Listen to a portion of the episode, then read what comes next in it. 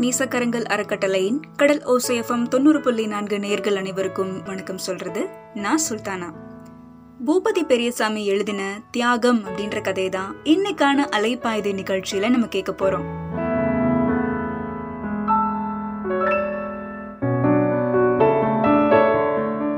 அலுவலகத்துல இருந்து திரும்பி வீட்டுக்குள்ள நுழைஞ்ச கல்பனா வீட்டுல பிரபுவும் பிரீத்தியும் மாமியார் காமாட்சியோட விளையாடிட்டு இருந்ததை பார்த்ததும் கோபத்தோட உச்சிக்கே போயிட்டாங்க. அவங்களுக்கு தான் வேலை வெட்டி இல்ல. உங்களுக்குமா? போய் வீட்டு பாடத்தை முடிக்க வேண்டியது தானே? அப்படின்னு கத்திட்டு வேகமா தன்னோட ரூம்குள்ள போனாங்க.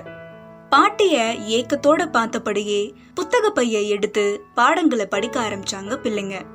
கொஞ்ச நேரத்திலேயே ட்ரெஸ் மாத்திட்டு கல்பனா வெளியில வர்றதுக்கும் வீட்டுக்குள்ள வேலு நுழையறதுக்கும் சரியா இருந்துச்சு.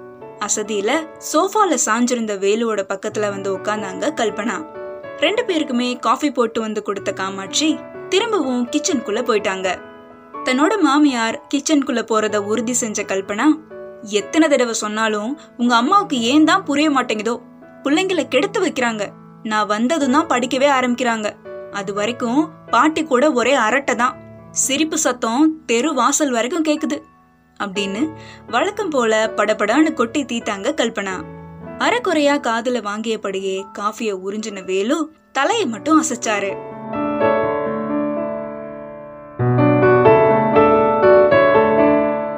ரொம்ப காலமா அம்மாவோட புலம்பலை கேட்டு மனசு வெறுத்து போய் என்னைக்காவது ஒரு நாள் கல்பனா தன்னோட அம்மாவை புரிஞ்சுப்பாங்கன்ற நம்பிக்கையில காலத்தை ஓட்டினாரு வேலு.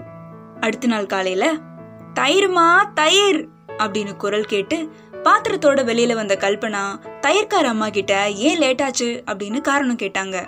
அத ஏமா கேக்குறீங்க? வியாபாரம் பண்ணிட்டு உடனே புறப்படலாம்னா எங்க விடுறாங்க? நாள் முழுக்க வீட்டுக்குள்ளேயே அடைஞ்சு கிடக்கிற வயசான பாட்டிங்க கிடைக்கிற ஆளுங்க கிட்ட ஆசையா ஏதாச்சும் பேசுவாங்க. அதனால உடனே அவங்கள கழட்டி விட்டுட்டும் வர முடியல அப்படின்னு சொன்னாங்க அந்த தயிர்கார அம்மா.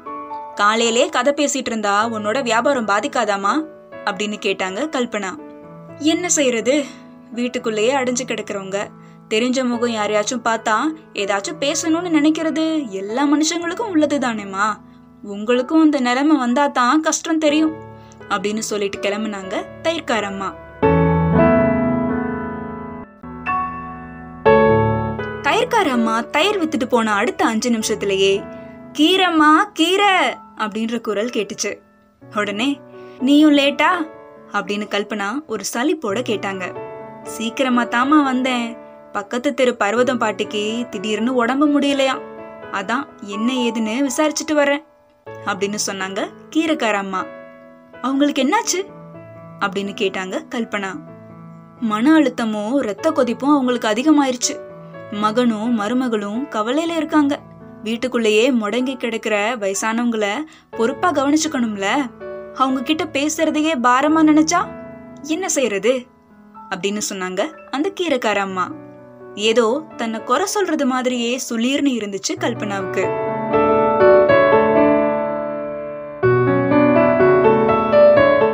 வீட்டுக்குள்ள இருக்கிறவங்களுக்கு வேலைக்கு போறவங்களோட வழி தெரியுமா? அப்படின்னு தான் அடிக்கடி சொல்லக்கூடிய வார்த்தைகளை நினைச்சபடியே கீரைக்கட்டோட உள்ள வந்த கல்பனா கிச்சனை எட்டி பார்த்தாங்க. வியர்வையில மூழ்கி அமைதியா சமைச்சுக்கிட்டு இருந்தாங்க காமாட்சி. அப்போ காலையில ஒரு ஒன்பது மணி இருக்கும். வழக்கம் போல வீடே காலியாயிருச்சு. மிச்சம் இருந்த வேலைகள் எல்லாம் முடிச்சுட்டு துணிகளை வாஷிங் மிஷின்ல போட்டுட்டு சாப்பிட்றதுக்காக உட்கார்ந்தாங்க காமாட்சி. சாயந்தரம் பேர பிள்ளைங்க வர்ற வரைக்கும் அவங்களுக்கு தனிமைதான். சுவர் கடிகாரத்தை அடிக்கடி பார்த்தபடியே பொழுத கழிக்கக்கூடிய காமாட்சியோட மனசு சாயந்தரம் நாலு மணி ஆனாதான் சந்தோஷமாவே இருக்கும். அன்னைக்கும் அப்படிதான் வீட்டுக்குள்ள நுழைஞ்ச பிரபுவும் பிரீத்தியும் ஓடி வந்து பாட்டிய கட்டி பிடிச்சுக்கிட்டாங்க. ரெண்டு பேருக்குமே முகத்தை கழுவி விட்டு ட்ரெஸ் மாத்தி அதுக்கப்புறம் தான் ரெடி பண்ணி வச்ச ஸ்நாக்ஸை அவங்களுக்கு சாப்பிடுறதுக்காக கொடுத்தாங்க காமாட்சி. அடுத்த கொஞ்ச நிமிஷத்திலேயே பாட்டியோட கதையை கேட்க ஆரம்பிச்சாங்க பேர பிள்ளைங்க கொஞ்ச நேரத்திலேயே கடிகாரத்துல ஆறு மணி ஆயிடுச்சு. அம்மா வர்ற நேரம் புத்தகத்தை எடுத்து படிங்க மீதிய நாளைக்கு சொல்றேன் அப்படின்னு சொன்னபடியே அவசர அவசரமா கிச்சனுக்கு போனாங்க காமாட்சி. வீட்டுக்குள்ள நுழையும் போதே பிள்ளைங்க மேலேயும் பொருட்கள் மேலயும் கோபத்தை காட்ட ஆரம்பிச்சாங்க கல்பனா. அன்னைக்கு அவங்களோட கோபம் கொஞ்சம் அதிகமாவே இருந்துச்சு. அதுக்கான காரணம் தெரியாம வேலையில கவனமானாங்க காமாட்சி. கல்பனாவுக்கு ஏதோ பிரச்சனை இருக்கிறத அவங்களால உணர முடிஞ்சிச்சு. வீட்டுக்குள்ள நுழைஞ்ச வேலு கிட்ட பிள்ளைங்க ரெண்டு பேருமே பயத்தோட ஓடுனாங்க. அப்பா அம்மா ரொம்ப கோவமா இருக்காங்க. என்னன்னே தெரியல அப்படின்னு சொன்னா பிரீத்தி. டீப்பாய் மேல கேசரியும் பஜ்ஜியும் இருந்ததை கவனிச்ச வேலு கல்பனாவை தேடினாரு. ரூம்ல இருந்தவங்க கிட்ட போய் நைஸா பேச்சு கொடுத்தாரு வேலு. லேசா இருந்த அவங்களோட விசும்பல் சத்தம் கொஞ்சம் அதிகமானுச்சு. பதட்டமா அவங்களோட தோலை உலுக்கி என்னாச்சு? ஏன் அழுற? அப்படின்னு கேட்டாரு வேலு. திடீர்னு டிரான்ஸ்ஃபர் பண்ணிட்டாங்க. அதுவும் முப்பது கிலோமீட்டர் தூரம். கொஞ்ச நாளைக்கு போய் தான் ஆகணுமா? கராரா வேற சொல்லிட்டாங்க அப்படின்னு சொன்னாங்க கல்பனா.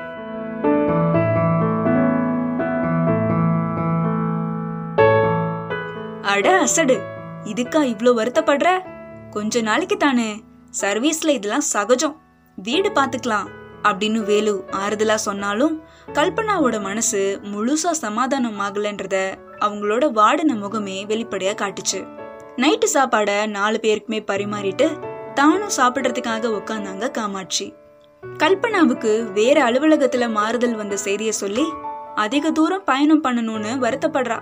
போக போக சரியாயிருவா. அப்படின்னு அவங்க அம்மா கிட்ட சொன்னாரு வேலு. சரிப்பா நாளையில இருந்து வழக்கத்தை விட சீக்கிரமா எந்திரிச்சு சமையலெல்லாம் முடிச்சிடுறேன். நீ கவலைப்படாம போய் தூங்கு அப்படின்னு சொன்னாங்க காமாட்சி. நைட்டு பத்து மணி இருக்கும். கிச்சன்ல சமையல் பாத்திரங்களை கழுவக்கூடிய சத்தமும் காய்கறி நறுக்கக்கூடிய சத்தமும் வேலுவோட காதுல கேட்டுச்சு. அவருக்காக காமாட்சி செஞ்ச தியாகத்தை கொஞ்ச நேரம் அசை போட்டாரு வேலு.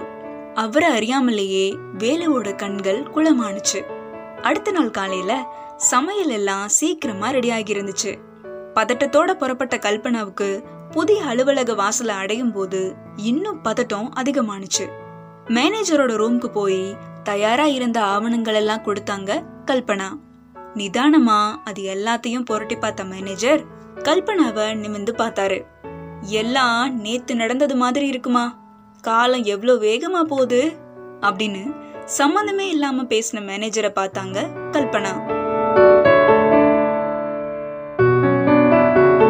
ஏமா நீங்க காமாட்சி மேடம் மருமக தானே? உங்க கல்யாணத்துக்கு நான் வந்திருந்தேனே.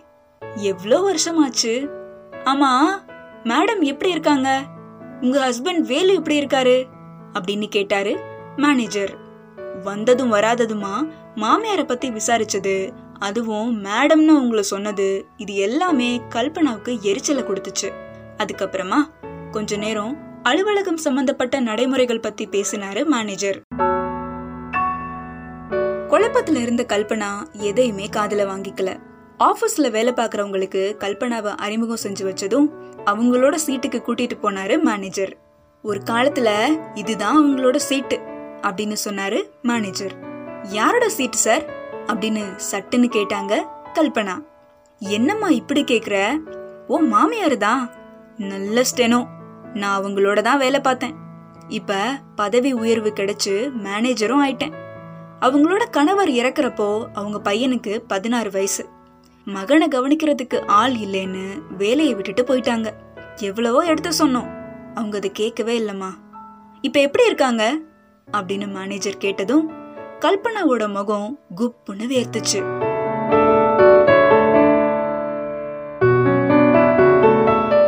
இதுவரைக்கும் யாருமே சொல்லாத தகவல்கள் அவங்கள நிலைக்குலைய செஞ்சுச்சு. அதுக்கப்புறமா அவங்களோட மனசு வேலையில முழுசாவே ஈடுபடல. நிறைய சிந்தனைகள் அவங்க மனசுல வந்து போயிட்டு இருந்துச்சு. கடந்த காலங்கள்ல காமாட்சிய வேலை வெட்டியே இல்லாதவங்க அப்படின்னு அடிக்கடி சொல்லி அவமானப்படுத்தினதை நினைச்சு கல்பனாவோட மனசு கூச ஆரம்பிச்சிச்சு. அவங்களால அதுக்கப்புறமா வேலையில கவனம் செலுத்தவே முடியல. எப்படா வேலை முடியும் அப்படின்னு கடிகாரத்தையே பார்த்துட்டு இருந்தாங்க. வழக்கத்தை விட அன்னைக்கு நேரம் ரொம்ப மெதுவா போணுச்சு. அதுக்கப்புறமா மனசு பொறுக்காம மேனேஜர் கிட்ட போய் தயங்கியபடியே சார் ஒரு ஒரு மணி நேரம் எனக்கு பெர்மிஷன் வேணும். எனக்கு கிடைக்குமா? அப்படின்னு கேட்டாங்க கல்பனா. அனுமதியும் கிடைச்சிச்சு. சீக்கிரமா அங்கிருந்து கிளம்புனாங்க கல்பனா. ஆபீஸ்ல பெர்மிஷன் வாங்கிட்டு வெளியில போன கல்பனா பஸ்ஸுக்காக காத்திருந்தாங்க. அப்போ அந்த வழியா டூ வீலர்ல வந்துட்டு இருந்த ஒரு பொண்ணு சட்டுன்னு வண்டியை நிறுத்தி ஹாய் கல்பனா. எப்படி இருக்க? அப்படின்னு கேட்டாங்க. ஹெல்மெட்டை கலட்டினதும் தான் தெரிஞ்சது. அது கல்பனாவுடைய காலேஜ் ஃப்ரெண்ட் மோகனான்னு. என்னடி? ஆள் பளபளன்னு இருக்க? அப்படின்னு மோகனாவை பார்த்து கேட்டாங்க கல்பனா. ஆமாண்டி நல்ல கணவர். வீட்டு வேலைகளையும் பிள்ளைங்களையும் பொறுப்பா கவனிச்சுக்கிற மாமியார். எந்த ஒரு கவலையும் இல்லாம நிம்மதியா இருக்கேண்டி அப்படின்னு சொன்னாங்க மோகனா. ஆமா இவ்ளோ அவசரமா எங்கடி போற?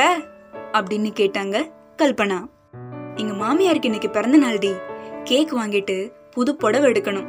ஒரு மணி நேரம் பர்மிஷன் கேட்டு வந்திருக்கேன். சரி நான் போயிட்டு வரட்டுமா? அப்படின்னு சொன்னாங்க மோகனா.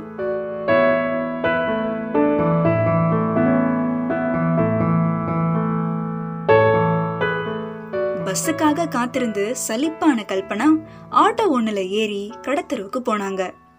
கொஞ்ச நேரத்திலேயே வந்த வேலையெல்லாம் முடிச்சிட்டு ஆட்டோல உட்காந்ததும் வேலுவுக்கு ஃபோன் பண்ணாங்க கல்பனா. என்னங்க நான் வீட்டுக்கு சீக்கிரம் வந்துருவேன். நீங்களும் கொஞ்சம் சீக்கிரமாவே வாங்க அப்படின்னு சொன்னாங்க கல்பனா. என்னாச்சு? எதுவும் பிரச்சனையா? அப்படின்னு பதட்டத்தோடயே கேட்டாரு வேலு. இல்லைங்க நம்மலாம் பிள்ளைங்களையும் அத்தையும் கூப்பிட்டுக்கிட்டு வெளியில போயிட்டு வரலாம் அப்படின்னு சொன்னாங்க கல்பனா. வாசல் கிட்ட ஆட்டோ வரும்போது பாட்டியோட பிள்ளைங்களும் சிரிச்சு விளையாடுற சத்தம் கேட்டுச்சு. சட்டுன்னு கல்பனா வீட்டுக்குள்ள நுழையறத பார்த்த மூணு பேருமே திரு திருன்னு முழிச்சாங்க. காமாட்சி பக்கத்துல போன கல்பனா ஏன் அத்த இந்த நஞ்சு போன புடவையெல்லாம் கட்டுறீங்க? வேற நல்ல புடவைய கட்டக்கூடாதா? அப்படின்னு கேட்டாங்க. கையில வச்சிருந்த புது புடவைய கொடுத்து நான் தழுதழுக்க அத்த நீங்க சாப்பிட்டீங்களா அத்த? இது நீங்க கட்டிக்கோங்க அப்படின்னு சொன்னாங்க கல்பனா. மருமகள் கிட்ட இருந்து அந்த வார்த்தையை கேட்ட காமாட்சியோட கண்கள் கலங்குச்சு. நீர் தேங்கின பாட்டியோட கண்களை தொடச்சு விட்டாங்க பிரபுவும் பிரீத்தியும். ஆபீஸ்ல உங்க சீட்ல உட்காந்து வேலை பார்க்கறது எனக்கு பெருமையாவும் சந்தோஷமாவும் இருக்காத்த எவ்வளோ பெரிய தியாகத்தை அசால்ட்டா செஞ்சிருக்கீங்க. உங்களை நினைச்சா அப்படின்னு கல்பனா சொல்லும் போதே அவங்களோட கண்ணில் இருந்து கண்ணீர் வர ஆரம்பிச்சிச்சு. பொல பொலன்னு கொட்ட ஆரம்பிச்சிருச்சு. அப்பதான் வீட்டுக்குள்ள நுழைஞ்ச வேலு இந்த காட்சியை பார்த்து ரொம்ப சந்தோஷப்பட்டாரு.